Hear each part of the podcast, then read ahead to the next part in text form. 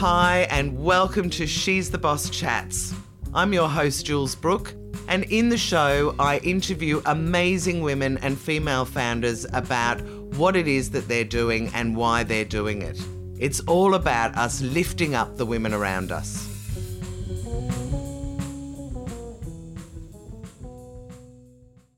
Jess McDonald, I am so excited to be interviewing you for the She's the Boss chats. Honestly, we're sitting. I just want for everyone to know we're sitting on my bed because the the soft furnishings are better, and it does feel a bit weird. It feels quite intimate, doesn't it, Jules? But I'm very comfortable, I have to say. That's good. That's good. So let's start off by telling everybody what it is that you do now, and then we're going to go, and then I'm going to take you right the way back to when you were a little girl, and you can tell us about your whole career. Okay, well, um, um, my name's Jess, and I wear a few different hats. Um, I run two businesses, one called High Tees, which is an ethical t shirt and accessories business where I get to hand draw portraits of iconic Australians and um, and run political campaigns through the power of a t-shirt. Um, I'm also a business consultant and I run a business called Agents of Innovation and I help business owners and founders and managers find strategic solutions to grow their business um, and change their businesses. And then I'm also a director of my family's investment company. Um, we run a small investment company called Serval Nominees. Um, and I've been working with my family since I've been about 18. Um, yeah, on top of that, I'm a mum of two young kids and a wife to a lovely Irish husband and a mad Melbourne Demon supporter. But other than that, mad is the word for it. That's for sure. Well, I have to say that Jess, you, are really amazing, and there's a whole lot of stuff that, like, where you've let you've gone through all the things now. But I knew you from High Tees, which are really when she says political they are just amazing. It's all about women it's all about empowerment it's all about making women more visible which is my pet thing. Um, and your recent stem campaign for stem women and your t-shirt that says steminist which i absolutely have to get are just so cool. So um, but let's but there's so much more to it. So um, my next question is going to be interesting because which one are we going to talk about? Let's talk about first why you set up high tees um, and then when we go back, we'll do a little bit of more talk because then I think I think your past will make it more obvious as to why you do agents of innovation. Yeah. But what happened that made you decide to set up High Tees? Mm, well, High Tees are sort of um, it's it's it's a funny story. I um I'd set up Agents of Innovation um, two years previous to setting up High Tees. And within a couple of months of setting up Agents of Innovation, I became pregnant with our first child. So, um, so Agents of Innovation got up and running. I then went on mat leave. Um, and then coming back to mat leave, I was just feeling a little bit out of practice with um, some of my business consultancy. And I thought, do you know what? Just to get back into the swing of things before I go and um, uh, re engage with my clients and so forth, I'm just going to make up a fake company and write the business plan and do the marketing, do the research just to flex all those muscles again. Um, and I thought, oh, I'll just do a t shirt company because it's nice and easy. And I love product based businesses. So yeah. I yeah started um, started researching a t-shirt company. Um, I do love a quirky t-shirt, so I felt very familiar in that space anyway. and then the more I researched and the more I looked into it, the more I was like, actually, this is a really good idea. If I can make um, the business model work in the way that I wanted it to work, where there wasn't a lot of heavy lifting from a picker packing perspective, yeah, and yeah. it wasn't like literally running it out of my garage, which it kind of now is. But at the time, um, then, you know, this model could really work and coincide with what I was doing with Agents of Innovation.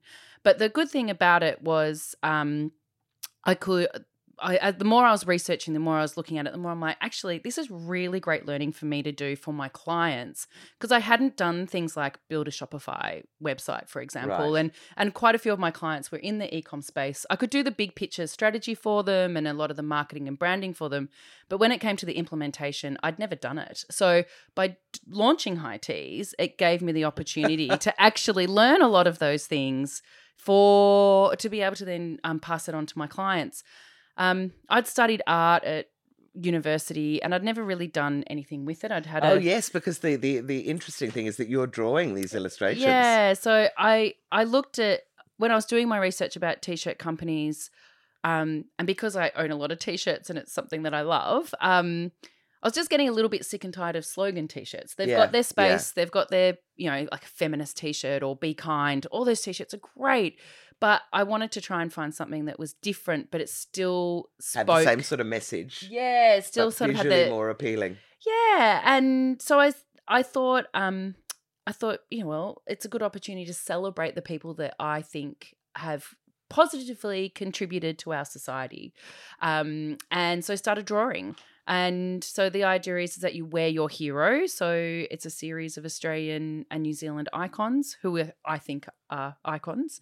Um and so I Such looked- as, well, well, let's tell everyone. You've got Penny Wong, you've Yeah. got Julia Gillard, and you've got, as I mentioned, um, Dolly Parton. So Oh, it's not yeah, just yeah. Australians. Well, there's the occasional flurry of internationals. I did, you know, I, Excuse I me. one Christmas I drew all my favorite rock stars purely because I wanted their t-shirts. I wanted the t-shirt. I did a, a Merry Feminismus range Oh, one year goodness. for for Christmas. Um, but I think because of my background in retail and having worked for Lush for a long time, it also had to be ethical and sustainable. Yeah. So from the very, very beginning, it was set up as a social enterprise. And I've partnered with a local not for profit, West Welcome Wagon, um, and I contribute 50% of my profit to them. And and let's ju- let me just jump in because you talked about Shopify and e-commerce, but the reality is, just so that you know, Jess is not somebody that just is selling off a website or Shopify. She's also got it in Maya. yeah. Um, you've got it in quite a lot of big yeah, places, ACMI? Museum of Contemporary Art in Sydney. Um, Yeah. range of independent re- uh, retailers as well. So, So she's no slouch when it comes to understanding how retail works. And even though we were going to start with high teas and then go back, we're going to have to do a little bit about agents of change Mm. because I don't think anyone. So just tell me top level what agents of change is. in agents of innovation. Agents of all right. innovation. Yeah, sorry, it's a similar thing. Um, so agents of innovation. So I started agents of innovation because what I'd done previously in my retail career was I had worked in international support for Lush, where I went in and worked with the senior management of certain countries Yeah. um, to to instigate and put in place um, quite large change management projects.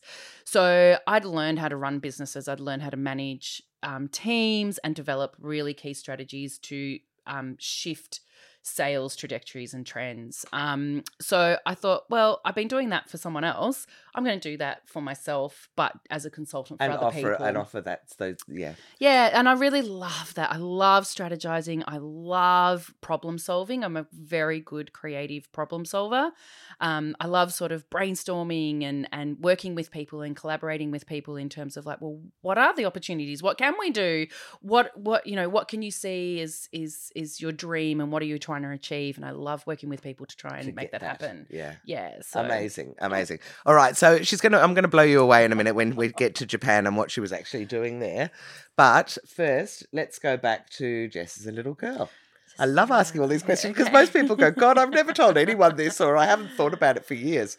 So, where did you grow up, and do you have brothers and sisters, and what Mhm. did your parents do? Mm, okay, so I grew up in Diamond Creek, Which uh, is in, Victoria, yeah. outer suburb, I'd say, outer Melbourne. suburbs, the northeastern outer suburbs of Melbourne. And at the time when I was growing up, it was very much semi-rural. yeah, yeah. Um, it is I would definitely still not. consider it pretty. No, no, not anymore. it's Okay, like it's housing suburbia. estates, is it? Yeah, big time. It's a bit like Berwick. I, I was I grew up in Berwick, Oh, yeah. and, and that was a tiny little country town when I went to school. Yeah. And it's now I can't even recognise it. It's just rolling hills of estates. yeah, of- of estates and the same house repeated over and Yeah, over, which is a shame because um, Well, look, it's progress. it is. It is. Stuff happens, I guess, and cities grow. But anyway, so you grew up in Diamond Creek. Grew up in Diamond Creek. Um, What did mum and dad do? My dad was a lawyer. He started his own law firm at 26 Oh, okay. and um, consequently built a very successful um, uh, law firm and then shifted in the late 80s, shifted that into property syndication. So his practice then managed um, uh, investment funds for things like shopping centres and so, f- oh, right. so forth. So right, right. when it comes to the investment company that we work together on property and commercial property is our thing Yeah. um, because that's very much dad's background. Um, so he's an incredibly entrepreneurial man. Oh, I Also, love that. Great role um, model for you. Yeah, very. I'm very much like my dad Yeah. and a very um, creative problem solver. So there have been many, many occasions through my entire career where I've rung dad and not my boss and gone, Dad, what did I do now? what do I do in this situation? So he has very Oh, much great. shaped me as a business person and Yeah. a professional. Um, my mum is and well, was and is a fashion designer, mainly. Oh my goodness. Um, right. Mainly uh, weddings. Yeah. Um, so she was. But I love free- it that you've gone into t-shirts then. Yes, She must love that too. Yes, she does. She's she has um she has a couple of my t-shirts. I wouldn't say it was her style so no, much. that doesn't matter. But that's It's okay. It's good to always get industry. her eye. She's got a very, very good eye. So it's good to sort of just go, oh, do you think this works or not? yeah. Um, but yeah, she is an amazing fashion designer. And um, so she used to she used to do a wedding um, where she'd design and make the entire thing by herself. Oh right, the dresses and the yeah, bridesmaids' dresses and, and the mother of the bride. Oh, and yeah, okay. uh, flower girls and the whole kit and caboodle. Um, probably about once every eighteen months. Um, Okay. because they're they're a six month project. Yeah. So, yeah. um, but very haute couture sort of bespoke very stuff that very she was doing. yeah, very much so. So, Right. um, but it also meant you know. Um, I lived in handmade tracksuits for pretty much my entire Right. childhood. Which, of course, for anyone else of our, you know, you kind of go, that sounds really cool. But when you're Oh. the one who wants to wear brands and everybody Yeah. else, it's so I funny, know. isn't it? Oh, the I just want a pair of jeans. You're Yeah. not wearing jeans. So, um, yeah. So okay, and then I've got an older sister. She's five years older than me, um, and she's a theatre and film director Okay. and writer. So we're all very creative in our family. Yeah, you are. Um, and I grew up with goats and cats and dogs, and we had a paddock and spent most of my childhood outside making mud pies. Love and- that. I do too. I still remember eating a mud pie that had a worm in it that I um Oh, did you have the worm I- as well? No, yeah, I, d- I Bit did. Beca- protein. be- I, I remember we were living in Cyprus. I was about five, and uh, somebody dared me, and you can't dare me anything because I'll always do it. I don't, Oh, want, that's any- good to I don't want anyone to listen to this and get a bad idea. But anyway, someone said, "I bet you're not going to eat that mud cocoa that you've made because I saw a worm in it," and I was like, "Watch me." Anyway, um, okay, so uh, so Yeah. you grew up in that way. What what about school? Did you enjoy school? Yeah, I went to the local primary school Yeah. um, and then went off to a private Catholic girls' co- convent in the middle of the city for high school. And I was the only one from my primary In the middle of the city. Well, in the eastern suburbs. Right, in- okay. In Melbourne. Yeah. Um, like it was an hour's journey. And that was a really. Um, that was a big shift because the local primary school, um, like Diamond Creek, Kind is really and calm and gentle and a little bit alternative when you go to a big. Ah, no, not so school? much. No? It just it was a very broad demographic, uh, uh, uh, very broad mix of people. So, um, even though like my childhood was quite comfortable comfortable financially, like I wouldn't say we were definitely in the high realms of things, yeah. but um. You know, my parents worked really hard, and we were want for nothing. Yeah. But the my primary school gave me really good perspective on Not everybody. Not is, everyone is is like same. that. I love that. I Um, love that. And so when I went to a private Catholic girls' school where people were on a different level, Yeah. I, I think that really grounded me actually. And I'm really appreciative of my parents for having sent me to the local primary school. I quite enjoyed school. I was quite good at school. I was good at sport and art and I, I enjoyed it. I, I enjoy learning. And was there an expectation you'd go to year twelve or? Oh yeah, yeah, Yeah, yeah. yeah. Oh, And- you go to university. yeah. okay. So like- you went to uni. What yeah. did you do? So I desperately wanted to do um, a set and stage production course in Perth in WAAPA, Okay. so the Western Australian Performing Arts. That was the my absolute. I really wanted to be a costume or or set designer for theatre. That was How my interesting. dream. My sister-in-law's a WAAPA graduate. oh, is she? Yeah, she's on the stage. So, uh, but mum and dad did say to me, they're like, "Look, we will help you pay for university, but you're not going to Perth." Right. And I was like, I went. Oh, Okay. right. okay. um, so, because I think at the time my sister was living in London, she was doing the backpacker thing in London at the time, And and, mum was like- like empty nest. You Yeah, know, like right. no, not both of my kids are not going. So, Oh, nice. um, so I went. I I did go to Victorian College of the Arts, which is you know, it's still a really fantastic It place to go. And I got my degree in creative arts, um, specializing in photography and painting. So, um, Wow. See, I yeah. just learn a new thing about you all the time. mm, All right. So do you? Uh, so you did those three years. I'm guessing it was. Yeah. And what what did you decide to do when you came out of that? well, while I was studying, so I moved out of home at 19. Yeah. So I was ready to move out of Diamond Creek. Like the one thing about Diamond Creek, as much as I, as much as have was- a great family life yeah. in the end. I was the same. You just want to get out and It was just I was just always in a car. I Well, got my I got my license on my 18th birthday. And were you a bit? Um, I mean, I don't know whether the word is starstruck, but I think I was a bit starstruck by kids that had grown up in the city.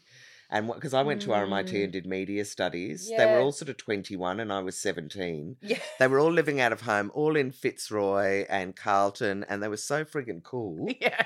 that I thought, oh, I just want to be like them. I don't want to live in Dandenong, which was my thing. Same Yeah, thing yeah. Look, probably when I reflect on it, there was an element of, of that. that as well. But I was just tired of Yeah, of the public commute. transport all the time. And I just, you know, if I wanted to go out to the pub and I had to stay at a friend's house, Yeah. otherwise it was a sixty dollar taxi trip home, and there was all that sort of stuff. And okay, so you moved um, out of home at 19, but what did you do when you finished school? and then and I was working part time at Bakers Delight while studying.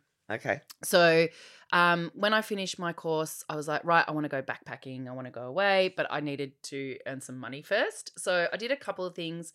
The Bakers Delight that I was working at, um, I uh, they hired me then as their manager.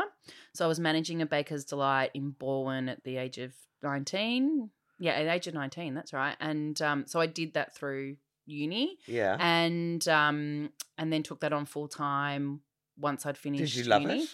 Well, the one thing about that experience is the people who so Bakers Delight being a franchise Yeah. business. Um, James and Simone, who were my bosses at the time, they owned three Bakers Delight, and James had actually been an apprentice for Roger and Lindsay Gillespie, who owned Bakers Delight in their first ever bakery. Oh, oh, oh, wow. So he was. so yeah. he had been there since he was sixteen or something, and, and the, he watched the business grow. and yeah, and he then um he was the at the time was the youngest uh, franchisee. Um, he owned Williamstown, and Simone had Bowen, and they also had Port Melbourne, and um, but they, I mean, for me, they felt a lot older um than me. But Simone was only like twenty eight, and she was running her own bakery, Amazing. and the um, I still quote them today on a lot of things that they taught me. They the the best thing about Bakers Delight is they run a whole lot of fantastic training right. for for for staff to go through. And James and Simone knew I wasn't going to be there forever. They knew that I was wanting to go overseas, so they're like, we probably have a year to eighteen months of you here.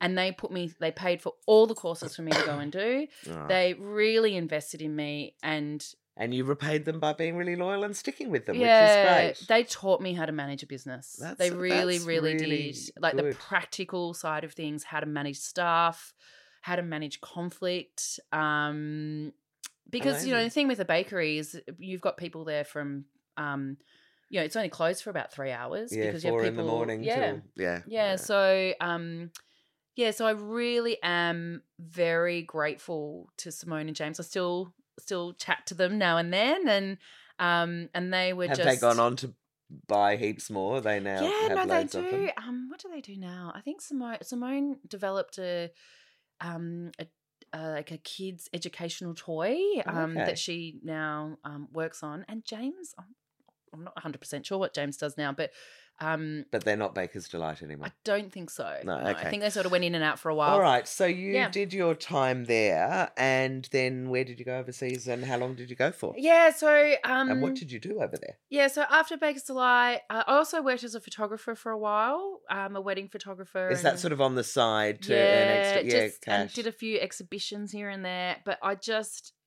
it was such hard work, and it did. I, it cost me money to work as a photographer as opposed to earn any money. Yeah, it's not a it's not an easy career to have. That's for sure. I went to uni with a whole lot of photographers and Mm, have watched a lot of them fall by the wayside over the yeah, years. It's and I it takes a spe- because the, to have.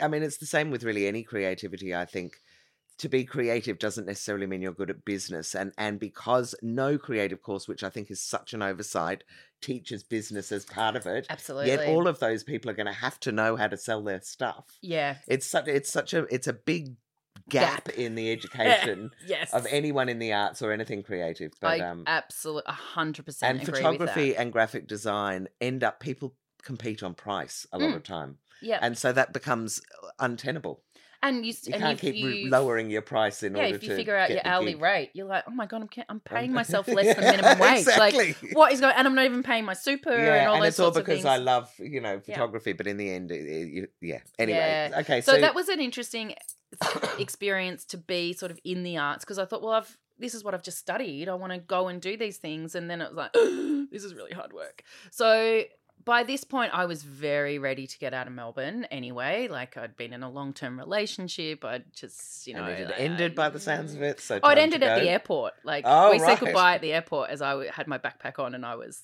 off to see the world. went- So I'd planned. My sister had gone and lived in London and done the London thing for about three or four years, Yeah. and she had just returned home as I was about to go. And I thought, you know, I don't want to go to London. Everyone goes to London. I want to go somewhere different. And when I was 19, um, my dad and I had actually arranged, had organized a family reunion. So my background is Irish on my dad's side. And um, and concert, uh, following that family reunion, we then went on a family trip to Ireland and then met more family in Ireland. And and boy oh boy do they love Aussies in Ireland as well. My Yeah. brother went over for I mean we're all Irish as well, born Yeah. and bred, but my brother went over at eighteen and ended up working with U2 and a whole lot of people in oh, film and it was uh, this um, because there were so many opportunities and he was called Skippy, they all called him Skippy and he stayed there like ten years. yeah. yeah, well, that can happen. Yeah, easy, easy. It's such a great place. It's. It- I yeah, mean, I I, I, want to do it. it now. Yeah. I'm going to go and do that with my gap year when my kids have finished school. yes, yeah. Go back and live in Dublin. Oh, it's such an exciting city. So I fell in love with Ireland. I also fell in love with Scotland because we Yeah. did both trips. And so when I was planning on going overseas, I wanted to travel first, and um, and then I wanted to go to Ireland. And I'll never forget this really hilarious conversation I had with um, Irish immigration because my dad has an Irish passport. So I just assumed That you'd get one. I would get one, but dad got it after I was born, which meant it didn't, um, one generation too far. So if he'd got it before I was born, it would be, I could get it. so he wasn't born there. No, he wasn't born there. So it's my great grandparents. My kids are lucky because I was born there. Ah. So I rang them go. when they because they did. I remember Yeah. the I remember them announcing that grandparents isn't going to be a close enough relationship anymore. And I rang them to go, "Are my kids going to have a problem?" And they said, "Where were you born?" And I was at the Rotunda in Dublin. Yeah, yeah. And they said, my "Yeah, you're in." Yeah. Everyone. Everyone who lives in Dublin is born at the Rotunda. um, yeah, so I had I remember having this very funny conversation with Bernadette from the Irish embassy in Canberra because I was like, well, what do I apply for in terms of a work visa for Ireland? And and I'm like, don't I get you know ancestry because you can get an ancestry um, visa for you, the UK or something? And I'm like, don't I get an ancestry visa for for Ireland? She's like, no, you get a one year working visa. And I was like, oh, and she's like, the only way, the only way you'll get to stay longer in Ireland is if you marry an Irishman. I'm like, well, Really? you're giving me a year to figure that one out, then, aren't you? So, um, yeah, so I, I put the backpack on. I traveled all through the states and Canada and Central America first, which Yeah. was really defining for me. Yep. Um, and because I learned how to be independent and I learned to trust myself. Um, got to Ireland um, and needed to find a job. And I was living with the girl that I'd met in Central America and walked into the Lush shop. I was familiar with Lush. I know that. Was it the one on Grafton, Grafton Street, Street? yeah, near Molly Malone. I remember that Could one. smell it before you could see it. And um, asked for a job, and there was an Australian girl who was managing the shop at the time, and she was like, "Yep." So I started on the shop floor in Lush um, in Dublin, and started as the trainee manager. I was the trainee manager for three weeks, and then became the store manager. Stop so it. um, managed the Dublin store for a few years. And Oh, like how many years? And is uh, that where you met your husband? no, well, I met Well, him in, in Ireland, Ireland, but I was there for two and a half years, um, and then I had resigned, um, and I, I was being sponsored at that point, so I was being sponsored to stay in Ireland to work in Lush, and I decided to resign. I was ready to sort of move on. I was going to move to Scotland, Right. and of course, um, the moment I, and of course, when you resign, when you're being sponsored, you have to leave the country. Yeah. Um, and of course, as soon as, as soon as I'd done that, I just met my husband. Right. So um, I was like, "Oh, hi, nice So- to meet you. I'm leaving the country, by the way, so this can't get serious." Well, hang on a minute though. I'm going to Scotland, which is like Melbourne to Sydney. Well, so he it's not- just returned from living in Mexico, New Zealand, and Australia, so he just got Oh home. So God, he was like, meant to meet. "Ah, okay." So anyway, you know. So what did you do? So you moved to Scotland? I moved to Scotland, um, and then he d- moved about a year later over to Scotland. So and you went backwards and forwards in that year. yeah, And then, um, and then what happened after? And what did you do in Scotland? Was that just kind of traveller's kind of job, or did you? No, in Scotland, we ended up staying in Scotland for about five years. Oh, Um, wow, right. And I did Where? a few Edinburgh? in Edinburgh, Yeah. and we bought a we bought our first home in in Edinburgh, and I did a few different things in Edinburgh. Um, I temped for a while first. I really was ready to get out of shop floor. I didn't want to be on the shop floor anymore. Um, and I'd been managing a very like Dublin was the um busiest? the busiest store in the world for Lush at the time. Oh wow! So it was the biggest shop totally for Lush. believe it. You Because if you do, if for anybody who's listening, Dublin is the place where anyone from London or England, really, other than the there's this massive peop amount of people that come over from America Yeah. and all around the world. and it was Celtic Tiger at eight, I think eighty percent of, of there was in the eighties anyway. Eighty percent of young people left yeah, um, Ireland. So there, there are people all over the world who have strong ties to come back. And then on top of that, you've got flights which are about a pound. I think Yeah, I, I yeah. could fly London to Dublin for a pound. And so people go over for weekends. So it is just super busy. It's like Amsterdam, just heaving with yeah. people. and all- it was Celtic. Tiger. I mean, we would have people come in with 500 euro notes buying soap, and you know, just going, okay. And because it hadn't, Lush hadn't opened in the states just yet, I'd actually trained the American team um, Right. before they opened.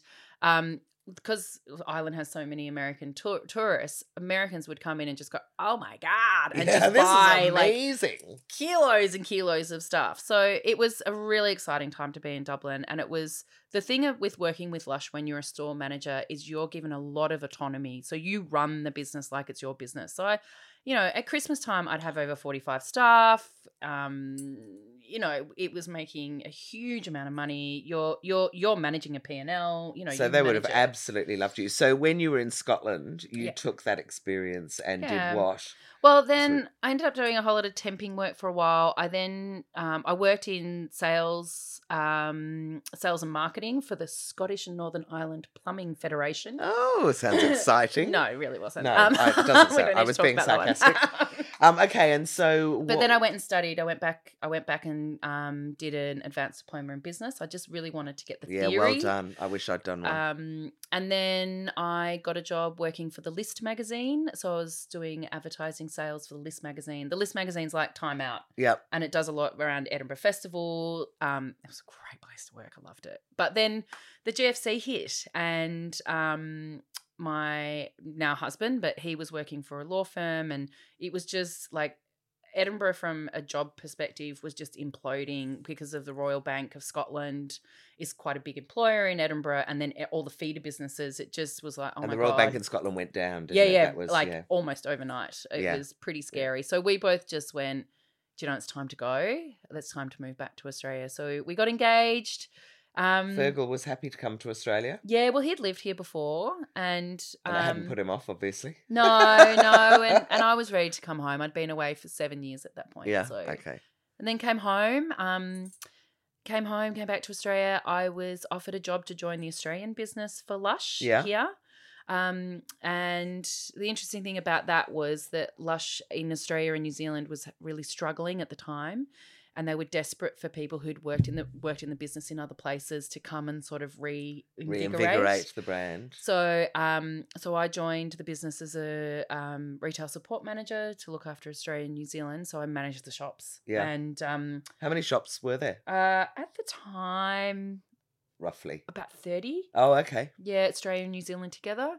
That was a really that was a really interesting job. I mean, I was on a plane every five minutes, which I, found tricky, particularly just having come from overseas and got a poor, lonely Irish husband at home. But anyway, bought him a cat. He was okay. Um, but yeah, I really that job because it was like we had six months to turn the business around, and Right. if the business didn't turn around, they were going to shut it down. So there was a lot of pressure because it's also all the people who've got those jobs and what do You we do? And there was no money, and so it was really, really strategizing on a, on okay, well, if we do this project, this is the estimated rate of return on doing this project compared to this project we can only afford one. Which do we do? And really being critical about um the decisions that we we're making in the business because we we were just so tight on cash and we had to turn around things really quickly. So the fun the lovely thing was is the person who hired me in dublin she then joined the business um, about four months into when i started and she joined the business as director she'd been working for lush the entire time Yeah, in And Australia. In Australia. Oh wow. yeah, and also one of our Christmas casuals who had worked on the Dublin shop floor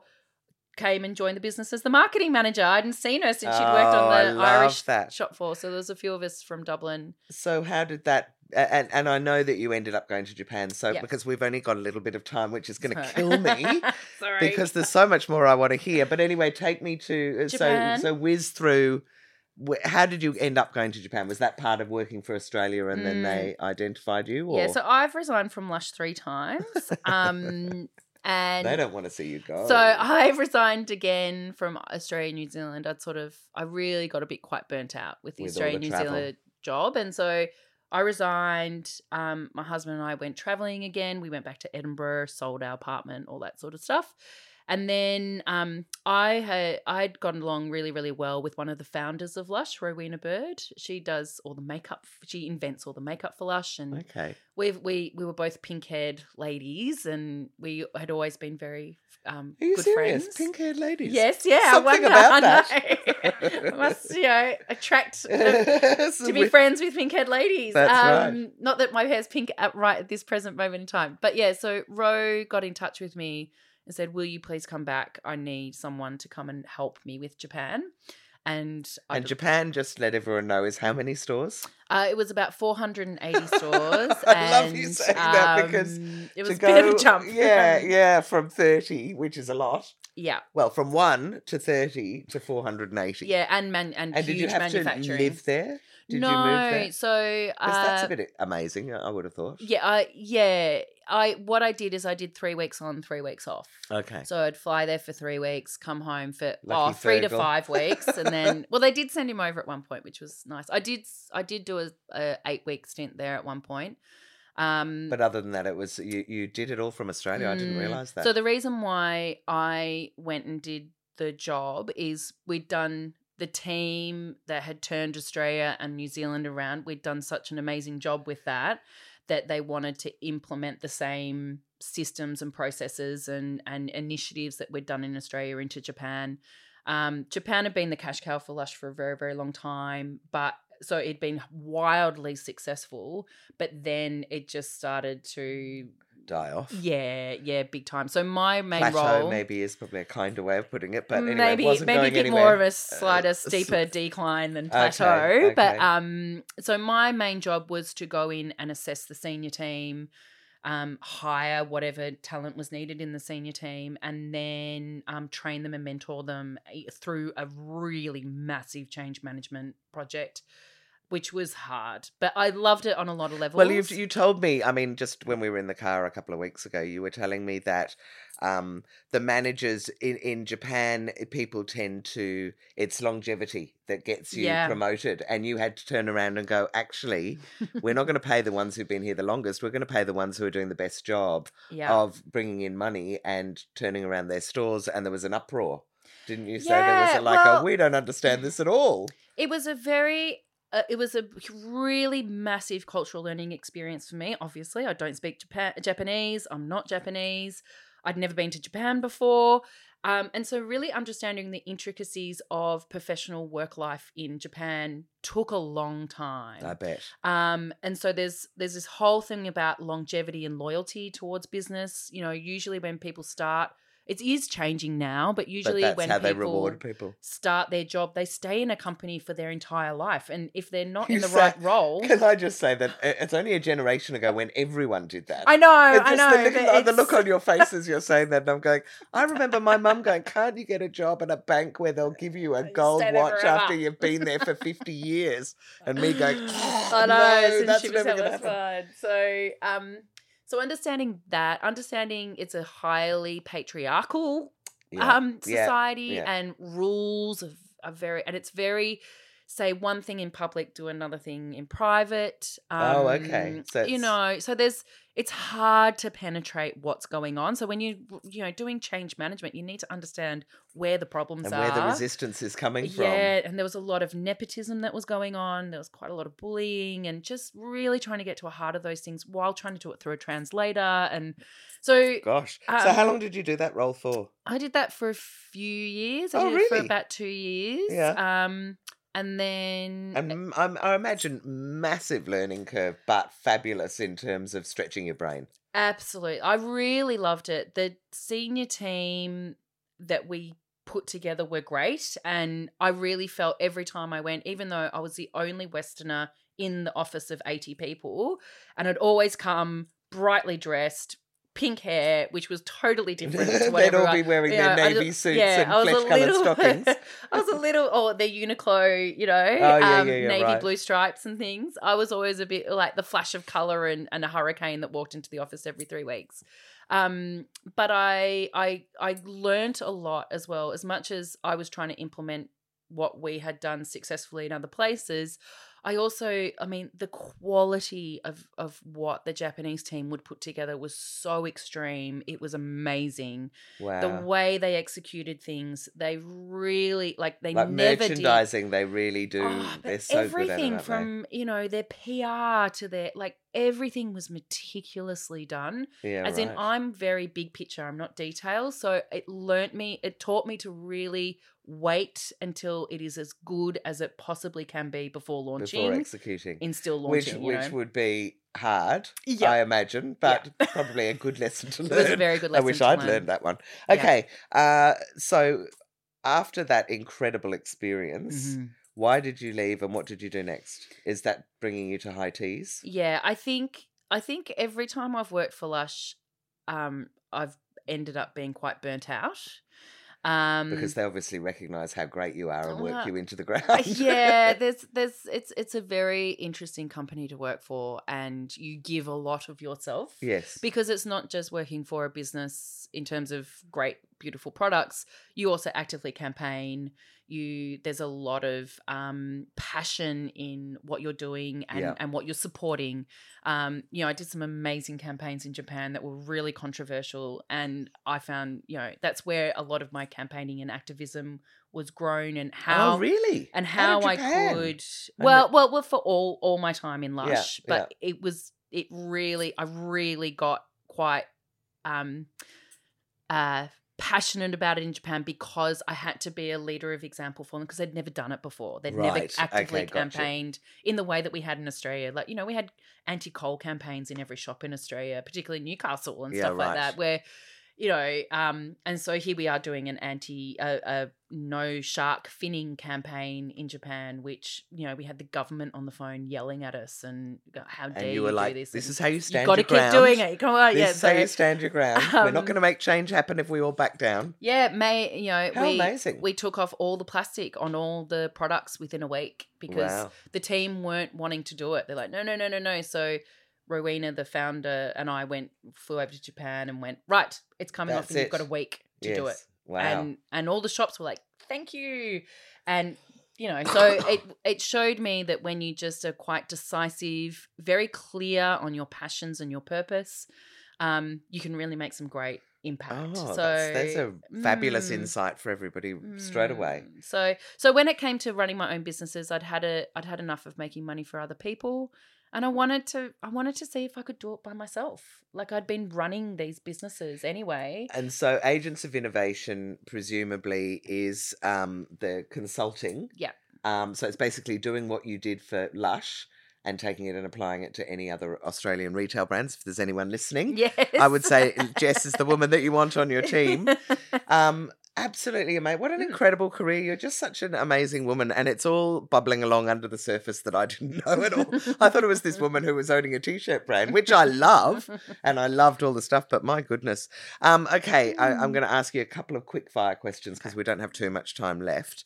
Are there any women that stand out? And obviously, Simone is one of them from Bakers Yeah. Delight that have helped you in your career. And the other one I would think is the is It's Rowena. Rowena. Yeah. Um, Um, but just give me a. I just feel like she's the boss is about making women in business more visible. Let's do a couple of shout outs about amazing women if, if you have if you know some that have uh, helped you. yeah, absolutely. I mean, I've been surrounded by phenomenal women my entire Oh, career. you're really lucky. Um, I asked that question mm. of someone yesterday and they couldn't give me an answer. There was no one they could think of. Uh, I can, I, I, we could, I could we could do, do it all day. But there's a, there's really a couple of people that are very very influential and important in my life, not only career wise but also in, um, personally.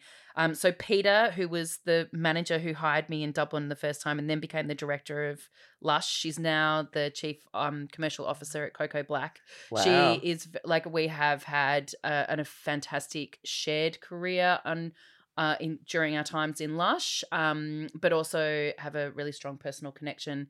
And she's very much someone who I would go to for any advice. And she is the most fantastic cheerleader. And I'd like to think that I cheerlead. Oh, she sounds well. amazing. So Maybe you can give me an intro. and I will. She is Might have brilliant. to interview her for She's the Boss. Oh yeah, she's. I like women that are like you know really supporting other women. Yeah, she's amazing. And then um, another friend of mine, she's actually my high school best friend. Um, we've known each other since we've been 12. Kate, she's the director of Art and Street Development for the Department of Transport now. Oh wow, what an Um, interesting job. Yeah, she's she's a, a town planner but works for the Department of Transport and she she and I I love talking business and strategizing with yeah, people. same.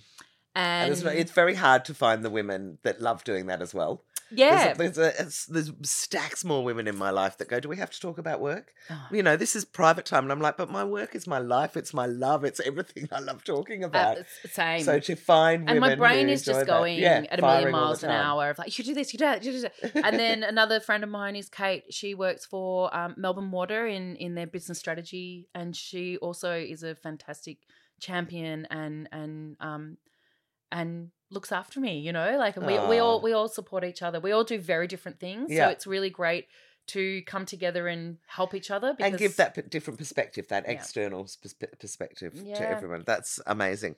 Um, how are you when you are a mum? You've got two young kids. You've got one business that um, is now in retail stores and e-commerce and in your garage and pick and pack all the things you weren't actually supposed looking for at the doing, yeah. time.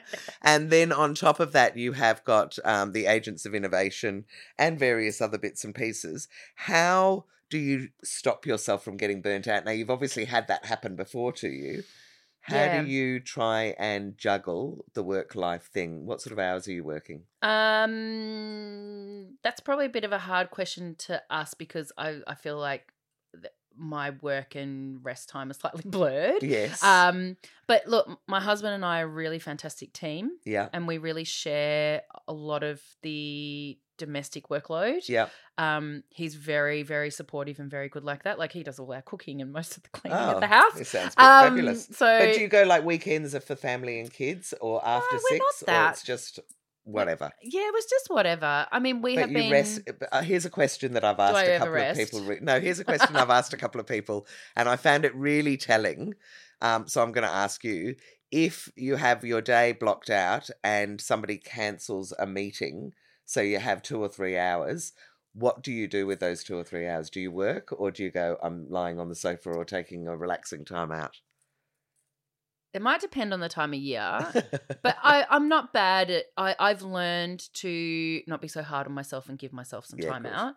Um, you know, I mean, I if if I do ever have the house to myself, because my husband also works from home, it's very, very rare I'll have the house to myself. And if I do have the house to myself, I do Damn go- tools, that's it. yeah, yeah, I do go and watch like Keeping Up with the Kardashians or something because you know I don't have that opportunity. Otherwise, I'll just watch some really tr- or some really Yeah. trashy movie just to go right. Okay, um, yeah, no, I do like. I think we've got But a pretty good balance. yourself, yeah. I think that's I, I, my husband would describe me as a workaholic, and I am, and I'm aware of it. But I'm also having suffered clinical burnout in the past. I'm also very um, aware and very conscious of it because I don't want to give that example to my kids either. Yeah. Like I think it's really great that my kids get to see my business and they're around it and they come with me sometimes when I deliver something to a stockist or Yeah. I, you know I'm at an expo they pop in and I think that's really fantastic for my kids to see. They come into my office, they help me draw, we draw together, you know, there's all those sorts of things. But I also don't want to show them that if you run your own business or you're working or you're working, um, that it means that it has a really um, detrimental impact to your health. Yeah. So I'm. I think having kids has made me be a lot more aware of that. Yes, I think kids bring rather a lot of good things Yes. into our lives. Like Okay, to sleep more. We've but got yeah. one minute. Is there a quirky fact that most people don't know about you that you'd be up for sharing? Oh my god! I know the hardest thing when you're a really open person is thinking, is there anything that I don't tell everyone? Um, but it can be anything. Doesn't have to be business. Well, I'm hyper flexible, and I can Oh. probably still do the splits. Oh my god! there we go. are How about that? Yeah, that's really Yeah. good. Whoa, I wasn't expecting that. I just love asking that question. Something I always get an answer out of complete left field. Listen, Jess, you are amazing. I Oh. just cannot wait to share this episode. Can you tell people, firstly, how can they buy High Tees and how could they contact you if they wanted you to, I don't know, help them in their change business? management? Yes. Um, yeah, so High Tees, you can go to www.hightees.com.au. and that's H I G H T W E S. E S. Yep. Yes. Um, and or you can find us on Instagram at High Tees Australia as well. And please pop in and say hello. Um, and for Agents of Innovation, if you want to have a chat about strategy and building your business, then um, you can contact me at Jess at agents of innovation or one word dot com dot au. Brilliant.